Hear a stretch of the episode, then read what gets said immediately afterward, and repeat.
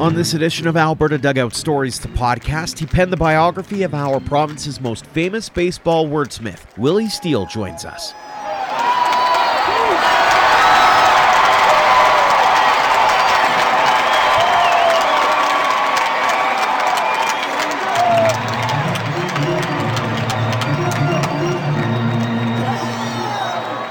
Welcome to episode 153 of Alberta Dugout Stories, the podcast. I'm Joe McFarland. With the baseball season coming to a close here in Alberta, we thought we'd switch things up on this episode to bring on someone we've wanted to chat with for a while. Willie Steele is the author of Going the Distance, The Life and Works of W.P. Kinsella. Released in 2019, it's the biography of the Alberta-born scribe, most famous for the novel Shoeless Joe. Kinsella was born and raised in the Edmonton area and also spent some time at the University of Calgary. Among his many travels, Steele has been a big supporter of us, sharing our stories and even writing one of his own for us on his experience at the Field of Dreams game earlier this season. So we thought we'd check in with him, but also introduce you, our podcast listeners, to Willie and what he knew of Alberta's most famous baseball wordsmith. Willie, thanks so much for joining us here on the podcast. Hey, thanks for having me back on. I appreciate it. What initially inspired you to tell the story of W.P. Kinsella? Oh, gosh, I never know where to start with that question. You know, I've been asked that several times, and I guess when I was 16 years old and went to the movies by myself and saw everybody else was going to go see Indiana Jones, and I went to go see Field of Dreams, and it kind of mapped out. I didn't know it then, but it mapped out the trajectory of my professional life for sure. I did my master's thesis on Kinsella's novel Shoeless Joe and the movie Field of Dreams, looked at father-son relationships. When I was looking for a dissertation topic as I finished my PhD, I looked at baseball and different types of identity in Kinsella's baseball novels. And at that point, I thought, okay, I've written everything I can on Kinsella. I ended up getting that published as my first book with McFarland Press, A Member of the Local Nine, and Kinsella got a hold of it and emailed me. And you know, if you know much about Kinsella, you know he didn't have a whole lot of flattering things to say about academics or literary theorists. And I'm a professional academic whose degree is in literary theory. So when he emailed me, I thought, well, this is pretty cool. You know, he had nice things to say. And then a couple of weeks later, in November of, I guess it was 2012, he emailed me and said, hey, you know, I'd like to have my biography written, and, you know, I like the work you've done. Would you be interested in doing it? And I didn't know what I was getting myself into. I said, yeah, sure, how hard could it be? And then I spent the next 6 years learning how hard it could be. It was, you know, early on it was a moment of inspiration to get the – you know, the academic work done, but then it was just a matter of convenience, really. I mean, Kinsella reached out to me and asked me. So, you know, I figured what's the worst thing that could happen? So I said yes. And obviously, you get built and you have to kind of work around free time and that kind of thing. When he first reached out to you and you started thinking about it and then you give the ultimate yes, did you have an idea as to how you wanted to go about the research and the interviews and all of those pieces to it, or did you kind of go into it with a bit of an open mind? Well, I went into it. I asked some friends of mine at different baseball conferences, academic conferences I go to, and a friend of mine, Lee Lowenfish, wrote the biography of Branch Rickey, who was the general manager that signed Jackie Robinson to the Dodgers. And I asked Lee, I said, you know, I've agreed to do this biography, but I've never written one. I don't know where to start. You know, do you have any advice? And Lee said something along the lines of, if you're going to write a biography, choose a topic, a character who's already dead, a person who's already dead, and then kill his family. And I didn't think that was very helpful because at the time, Kinsella and his family were all alive.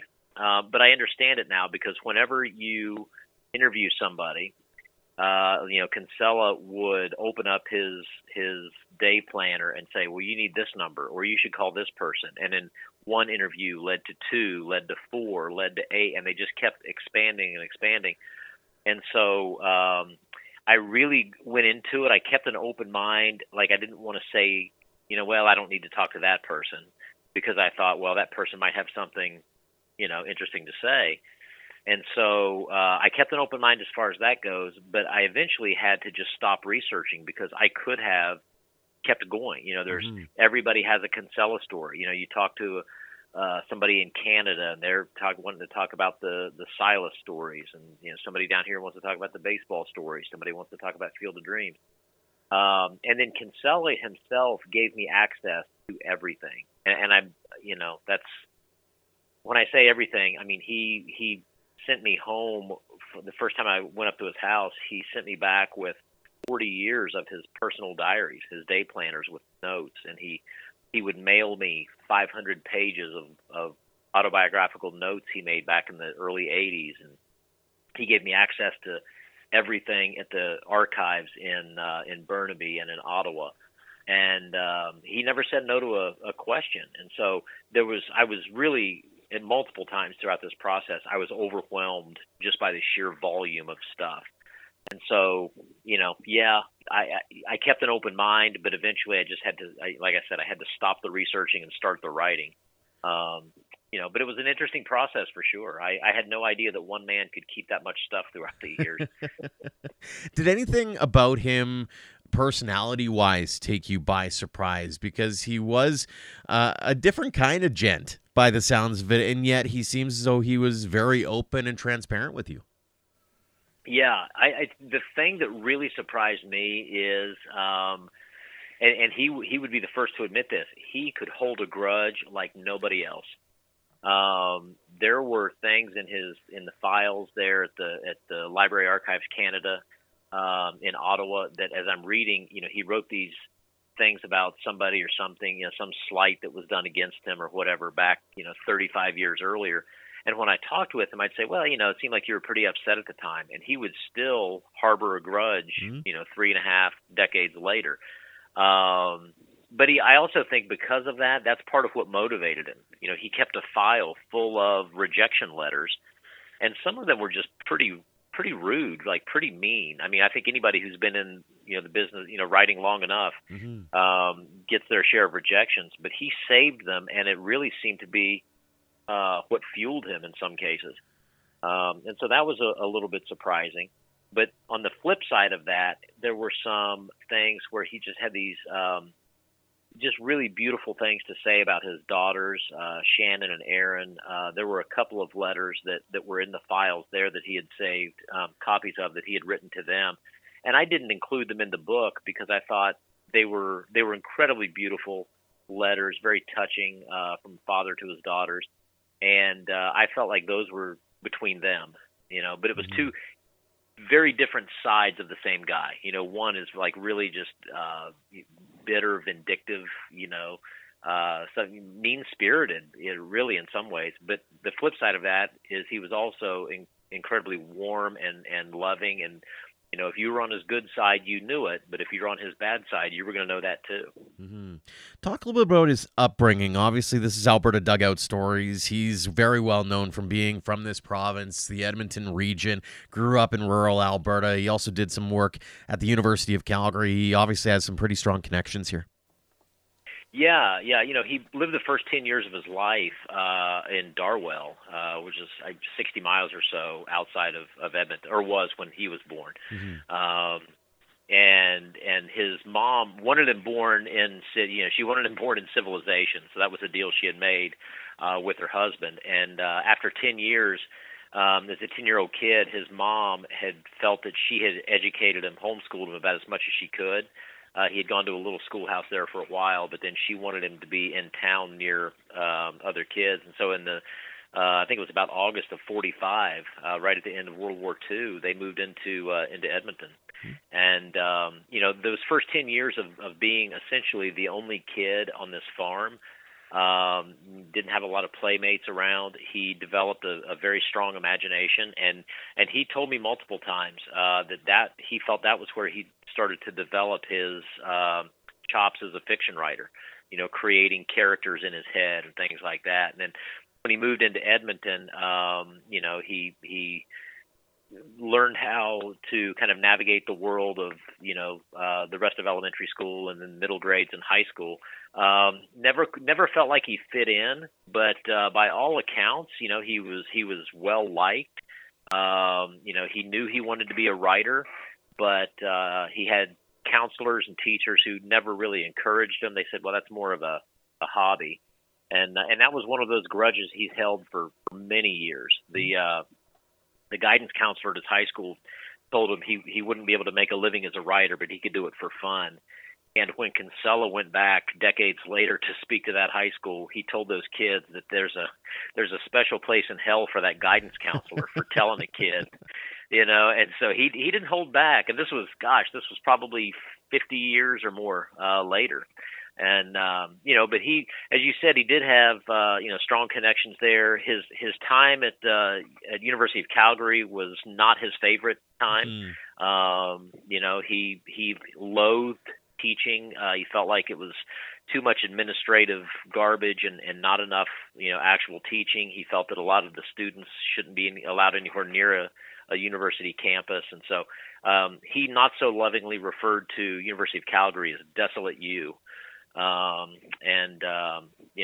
soon as he could get out of there, after he had made the money and gotten the reputation with Shoeless Joe, he got out of there and never looked back. Where did the fascination with baseball come for him?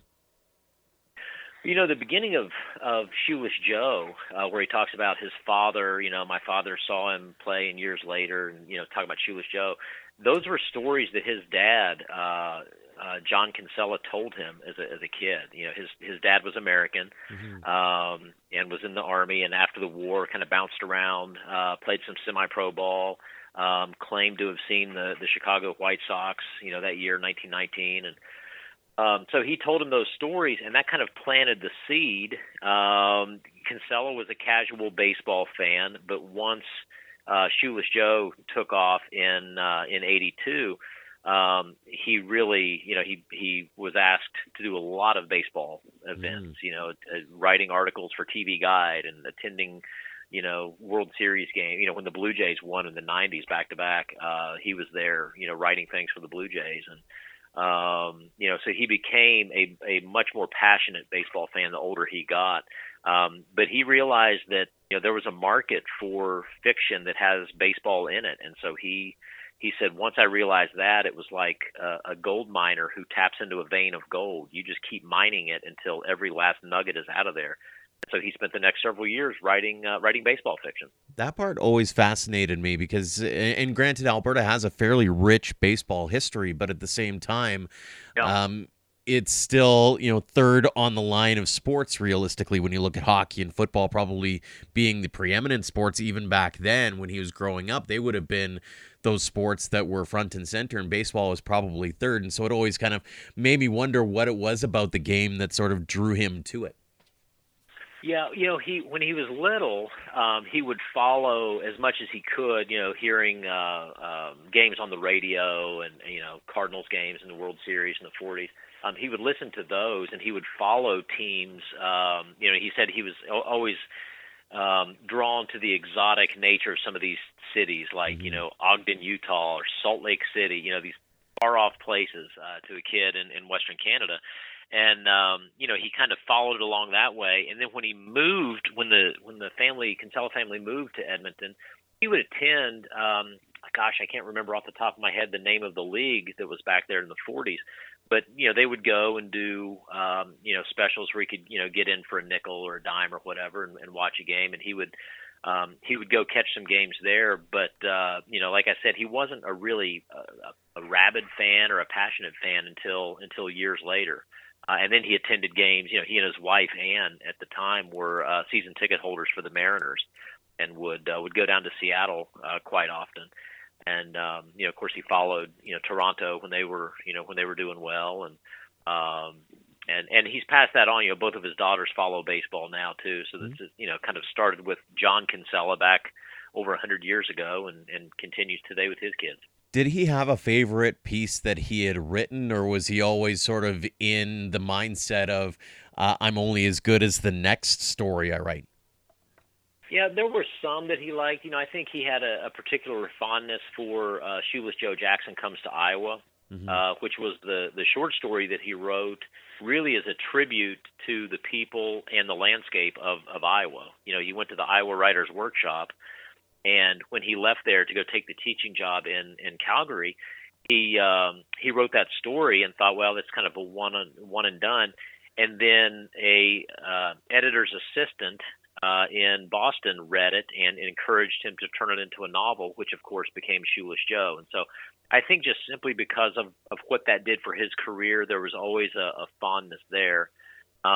There's another short story he really liked and was proud of called The Night That Manny Mota Tied the Record. Mm-hmm. And, it was when it was based on a game just a few days after Thurman Munson died. The Yankees catcher died in a plane crash in 1979. And, he wrote that story not long after that game took place. And so there were stories like that he always kept coming back to and said, I think I really was able to do something with that one that has some staying power. And I really like, this one for whatever reason. But yeah, I mean, he said, you're only as good as, you're as good as your last story. Right. Mm-hmm. And I think the most interesting thing he told me about writing was that he wished that he had written Shoeless Joe later in his career. Mm-hmm. And I asked him why, and he said, well, the problem is that everything after Shoeless Joe was compared to Shoeless Joe. Mm-hmm. And so, the people who really loved that novel, nothing else was ever going to measure up. And he said, I thought that in some ways the Iowa Baseball Confederacy, his second novel, came out in 86. He said, in some ways it's a better novel, but it doesn't get the credit because it's not Shoeless Joe, right. And I think there's a point to that. I think that a lot of critics have kind of dismissed some of his other novels in particular because, the staying power that Shoeless Joe has as a result of Field of Dreams. Mm-hmm. And speaking of Field of Dreams, how did he take the movie? Was he on board from the get-go, or was that something that you kind of hold a bit of a grudge towards? No, he loved it. He said he was never one to collaborate with other people. And so when they reached out, Phil Robinson got the rights and was going to make a script, write the script. And he reached out to Kinsella, and Kinsella it was like a 3-page single-spaced letter that Phil wrote. And he's, I'm going to have to make some changes. I'm going to have to do this, do that. And Bill was in Hawaii. He used to spend his winters in Hawaii. And he wrote Robinson a postcard and said, "Dear Phil, do what you have to do. Love, Bill." And he would get – Robinson would send updates to Kinsella just to kind of keep him posted. And when he sent him the first draft of the script in 87, when Kinsella read it, he teared up. Mm-hmm. He was blown away by what Phil had done with the script. And then when the movie came out, they went to a premiere up in Canada, and he teared up again. He said, I can't believe these are my own words making me do this, making me cry.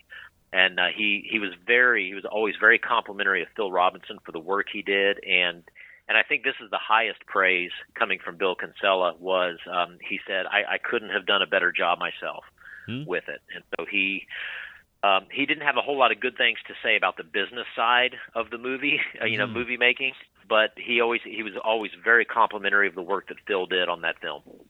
Interesting. 1997, quite the year for him. Gets into a car crash, almost ends his writing career. How life-changing was that for him? Not just in the macro and just that, but even in the micro, the day-to-day operations in which he worked. Yeah. So he was always a very disciplined writer. He was somebody who would write for 2 days and do a quota of a minimum of 4 pages each day for 2 days. And then on the third day, he would type what he had written or do editing the equivalent of 4 pages. And so he was always working on something. And he always had multiple stories in play at one time. So if he's hit writer's block on this story, he would shift gears and pick up this novel and work on it. When that wreck happened, he and his fourth wife, Barb, were out for a walk, and a van backed out and hit Bill, and he hit his head on the sidewalk. And there were all sorts, had some teeth knocked loose and had some headache issues, concussions, things like that. But and lost his senses of taste and smell. But for him, the most troubling part was that he lost his ability to write creatively. And so he would still do book reviews or do an op-ed piece for the paper, but it was more than a decade before he started writing creatively again. And so the things that were published after 97 up until Butterfly Winter came out in 2011, the things that were being published were things that had already been written before the accident. Right. He went from being a very type A, disciplined person with regimented writing habits to being somebody who really just kind of, very, whatever happens type thing, and not disciplined at all. Years later, when he wrote Butterfly Winter and got it published, his wife, fourth wife Barb, was dealing with some significant health issues, and while she was in the hospital, he would pick up his pen and start writing again, and so that really got him back into the habit of writing. But professionally, that was devastating, and I think looking back on it, that was the beginning of some of his significant health issues. He had always, battled diabetes and had some, ulcers and things like that. But that wreck in 97, I think, really caused some health problems that never entirely went away until he died. One of the things that happens at certain points during your career in whether it's broadcasting or writing or that is that you get a little reminiscent. You think back on the days and look back at some of the things that you've accomplished in those later years. I assume he maybe did the same thing. He was acclaimed. He had the awards and that kind of thing. What did he think about those kinds of recognitions that he was receiving for the things that he had written, even if it was 25 or 30 or 40 years prior? Yeah, it's funny because I agree with you that I think most of us do tend to get sentimental and kind of, you reflect back on some of your earlier things in the career and say, I'm really proud of that. Kinsella was proud of the fact that he was able to prove those people who said he couldn't be a writer wrong. Mm-hmm. He felt a sense of accomplishment there. He always wanted to make a living as a writer, and so, he was, commercially successful. I asked him just a week or so before he died, one of our last email exchanges while he was in the hospital there at Hope, BC. I said, what do you think your legacy will be? Like, how do you want to be remembered? And he, this is a line that he used multiple times in interviews. He said, I want to be remembered as somebody who was a good storyteller and would leave you with a smile on your face and a tear in your eye. And so I don't really think he ever got caught up in the accolades, the Leacock Medal or the Order of Canada or any of those things. He really was happy that he was able to be remembered and knew he was going to be remembered as a good storyteller. How will you remember Mr. Kinsella? It's funny because I knew him. People will say, what was it like to be friends with him? And I don't know that we were ever friends. Mm-hmm.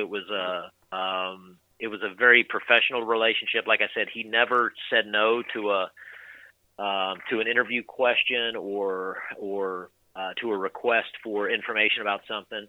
But I will remember him when I went up to his house. I guess it would have been the summer of 2013. I got in late, and so I'd stayed at a hotel down in Hope, and he was living up the river in Yale, and he came down and picked me up, and I remember we went to a Tim Hortons and got breakfast, and we pulled off into the parking lot and just had breakfast, and I'm watching this guy tear off pieces of his breakfast sandwich and feed this bird. And I thought, it's just such a weird sort of surreal, I don't know what I expected, but seeing this just a really, this older guy, who's in his late 70s at this point, just having this really nice everyday moment was fun. And then when we went up to his house doing the interviews, he was a very competitive Scrabble player in the U.S. and Canada. And as I was doing the interviews, he's sitting there playing multiple Scrabble games on his iPad. And, so I'll remember him first as a really great writer. I think that as far as not just Canadian writers, but writers in general, I think Bill Kinsella is somebody who is sometimes overlooked, for a variety of reasons. But on a personal level, I'll just remember those, sitting around his kitchen table, going to Tim Hortons and just having these kind of everyday types of interactions, which was a really nice memory to have with him. Mm-hmm. Looking back on the journey from a personal standpoint, did you learn anything about yourself while you were writing this book? I never want to do another biography. Yeah, I did. You know, I told my wife when I came back from meeting him for the first time, and he gave me all of these diaries and things, and you know, we were exchanging ideas and stuff. There's a line in Shoeless Joe that that the Burt Lancaster character, Moonlight Graham, in Field of Dreams says, and he says, hardly anybody recognizes the most significant moments of their lives while they happen.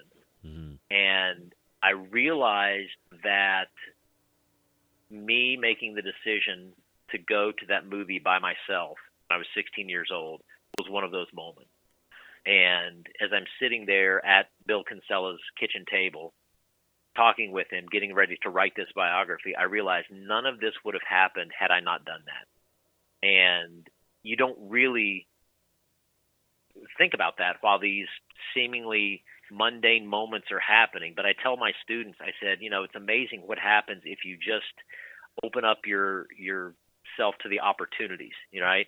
And it may be something as mundane, seemingly mundane as going to the movies, but you never know how that will set into, you know, motion. These mm-hmm. things will happen that 20, 30 years later, you're sitting down to write a biography. And so I learned that line, and that's one of my favorite lines in literature, is that, you know, nobody recognizes or hardly anybody recognizes the most significant moments of their lives while they happen. And so don't overlook the things that don't seem to be a big deal. Speaking of moments and big deals, the Field of Dreams experience, you wrote a little piece for us on our website about your personal experience with that. Yeah. Now with the benefit of hindsight and being able to look back on it a couple of months later, what did it mean to you to be a part of that and to take that all in? You know, as you're saying that, I'm thinking back and I'm getting chills again. Just it was, I've gotten to do a lot of really great things over the years, many of which involve sports. But, you know, I've gotten to see, you know, world records fall in track and field. I've gotten, you know, World Series games. I've never experienced anything like that Field of Dreams game. You know, we got Shannon Kinsella, Bill's oldest daughter. She and her husband, Don, came down. My youngest daughter, Marianne, and I flew up. We met there, and it was, you know, just the electricity there. You could feel it as you were turning off the interstate and going on the two-lane roads, and you get back in these cornfields. And then everybody who watched the game, you know, seeing the Yankees take the lead, and you thought, well, here we go again. And we had made a deal. My youngest daughter told me before the game, she said, "Daddy, I can't cheer for the Yankees. I just don't like them." And Shannon Kinsella turned to her and said, "You know what? My dad didn't like the Yankees either. So tonight we'll just all be White Sox fans." And so, watching that home run, you know, at the end, you know, when you know, Tim Anderson hit that pitch and the place just went nuts. It was one of those moments that you could not have scripted any better. And in fact, this was a really, I'm glad that this happened for Shannon. There were strangers coming up to her that had found out who she was, and they were coming down saying, "Your dad couldn't have written a better story. This is like watching one of your dad's books come to life." And that was a really nice moment to see her, you know, be able to hear the appreciation that people had for her dad's craft. But I tell you what, you know, for all of the faults that Rob Manfred and Major League Baseball, all of the dumb decisions they've made in the past few years, they got that game right, and it's going to be a hard one to top, I'll tell you that. What do you think Bill would have thought of that game? Would have loved it. Shannon and I were talking about this. You know, there's been a lot of talk in Iowa about the people that are wanting to build a variety of, you know, ball fields and dormitories and, you know, have these tournaments that are going to be played there. And Kinsella was all about, look, this is a commercial enterprise. If you can make money off of it, make money off of it. And he never understood why Don Lansing, the guy that owned the farm on which the movie site set, he never understood why Don didn't charge $20. Right. He said, it's in the book. You know, he said, you know, people will pay $20. And he said, I don't get it. He said, I'd be making money hand over fist. And so Shannon and I were kind of laughing about that, saying, you know, he would have absolutely loved it. He would have loved the publicity that it generated, the book sales that it generated. And the cherry on top would, of course, have been the game itself, that with that terrific ending. And so Shannon and I both were 100% in agreement that Bill Kinsella would have been just giddy over the whole experience. One of the things that I always took away from that book and from the Field of Dreams movie is the relationship between father and son. You had the opportunity to experience that game with one of your daughters. What was that like? Yeah. It was terrific. You know, I took my own dad died unexpectedly about 2 months after Bill Kinsella died in 2016, and I took my dad's ball glove with me, and Marianne, my daughter, had her ball glove, and so we went out on the movie site, the field, and just played catch. And you know, we were throwing the ball, and I'm looking around, and there are literally hundreds of people just kind of roaming around. Several dozen were throwing balls. I saw, you know, guys in their 80s, you know, kids that are 4 or 5 years old, and everybody was out there just having a good time. And I thought, you know, this is a pretty cool moment to be able to do this with my daughter. And we finished playing catch, and then we got to walk through the cornfield to where the stadium was, where the game was being played. And you know, I mean, it's hard being a parent of a teenager because, you know, dads aren't supposed to be cool, right? Mm-hmm. We embarrass our kids. And when we walk through the corn, Marianne stopped dead in her tracks and looks up and goes, "Whoa, Dad, this is cool." And I knew, okay, this is, you know, no matter what happens on this trip, this is worth it right here. And so it was a fantastic moment, and one that I wouldn't trade for anything. Do you find yourself almost pinching yourself in that situation, almost that moment of, I got to soak this in? Like you said, sometimes you don't really notice the moments until they're long gone. Do you try to, in those moments, be cognizant of the fact that it is one of those moments? Yeah, that was a night where you knew this is a special moment. This is, you know, without sounding, you know, like a cliche, it is a once in a lifetime. You know, it's the first major league ball game in Iowa. This is the first time that, you know, everything that we saw that night, first base hit, first stolen base, first home run, all of these things are first. And so that was kind of cool. But being able to experience it with your kid, it just takes it to the whole next level. And it was funny because, you know, I'm looking, and, you know, behind us we saw Dwyer Brown, who plays John Kinsella, the dad in the movie, and looking across the, you know, a few sections over, Kevin Costner was sitting there. And, you know, it was really cool to see that, but I'm watching them, and I'm like, they're just kicked back watching a game and enjoying themselves the same way that Marianne and I were. And it was really neat to be able to see that and experience that. But yeah, it was one of those things that a couple of times I just sort of sat back and looked and thought, yeah, how in the world did I end up here? You know, and I don't question it. I'm along for the ride. And I'm so grateful for the opportunity that Bill Kinsella gave me to do that. What's next for you? Oh, well, in the short term, grading a stack of papers on my desk. But in the long term, I'm working on a project, a book about baseball in the weeks following 9/11. And I'm looking at the teams that were closest to the crash sites on September 11th. Mm-hmm. And so obviously the Mets and Yankees for New York, the Pittsburgh Pirates were the closest team to Shanksville, Pennsylvania. And then the Baltimore Orioles were the closest team to Washington, D.C. at the time, near the Pentagon. And so I'm looking at, you know, kind of how 9/11 impacted those teams and how baseball kind of helped the country, I want to say heal, but at least be able to get through those days and weeks that were pretty dark there in the fall of 2001. And so I've been researching it. I had actually started it before Bill reached out to me, and then, you know, that took several years, and so I've been going back and doing some of the research. So I hope to be able to get that one ready in the next couple of years. Very cool. Well, very much appreciative of the conversation. The final question I have for you is one that we ask all of our guests here on the podcast. What does the game of baseball mean to you? Oh, gosh. It's funny, like, because it depends on what day you ask me, right? Mm-hmm. Like opening day, I love the optimism. Every team is in first place. Now I'm a Pittsburgh Pirates fan, and that's usually the only time that we're in first place. But to me, it's optimism. You know, if you go 0-for-4 today, you know what? You get to come back and do it again tomorrow.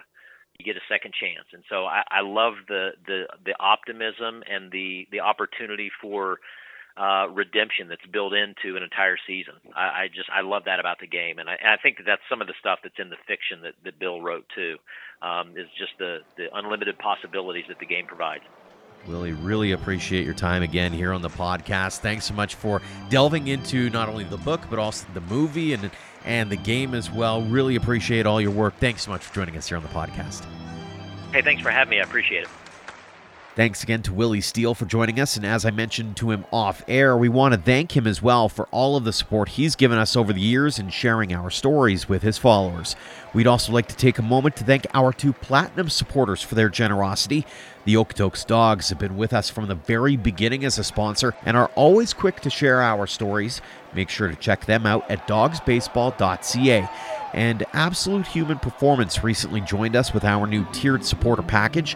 They're up to some great things in the capital region, so check them out at absolutehumanperformance.com. Until next time, thanks for all of your support, no matter the platform, of Alberta Dugout Stories.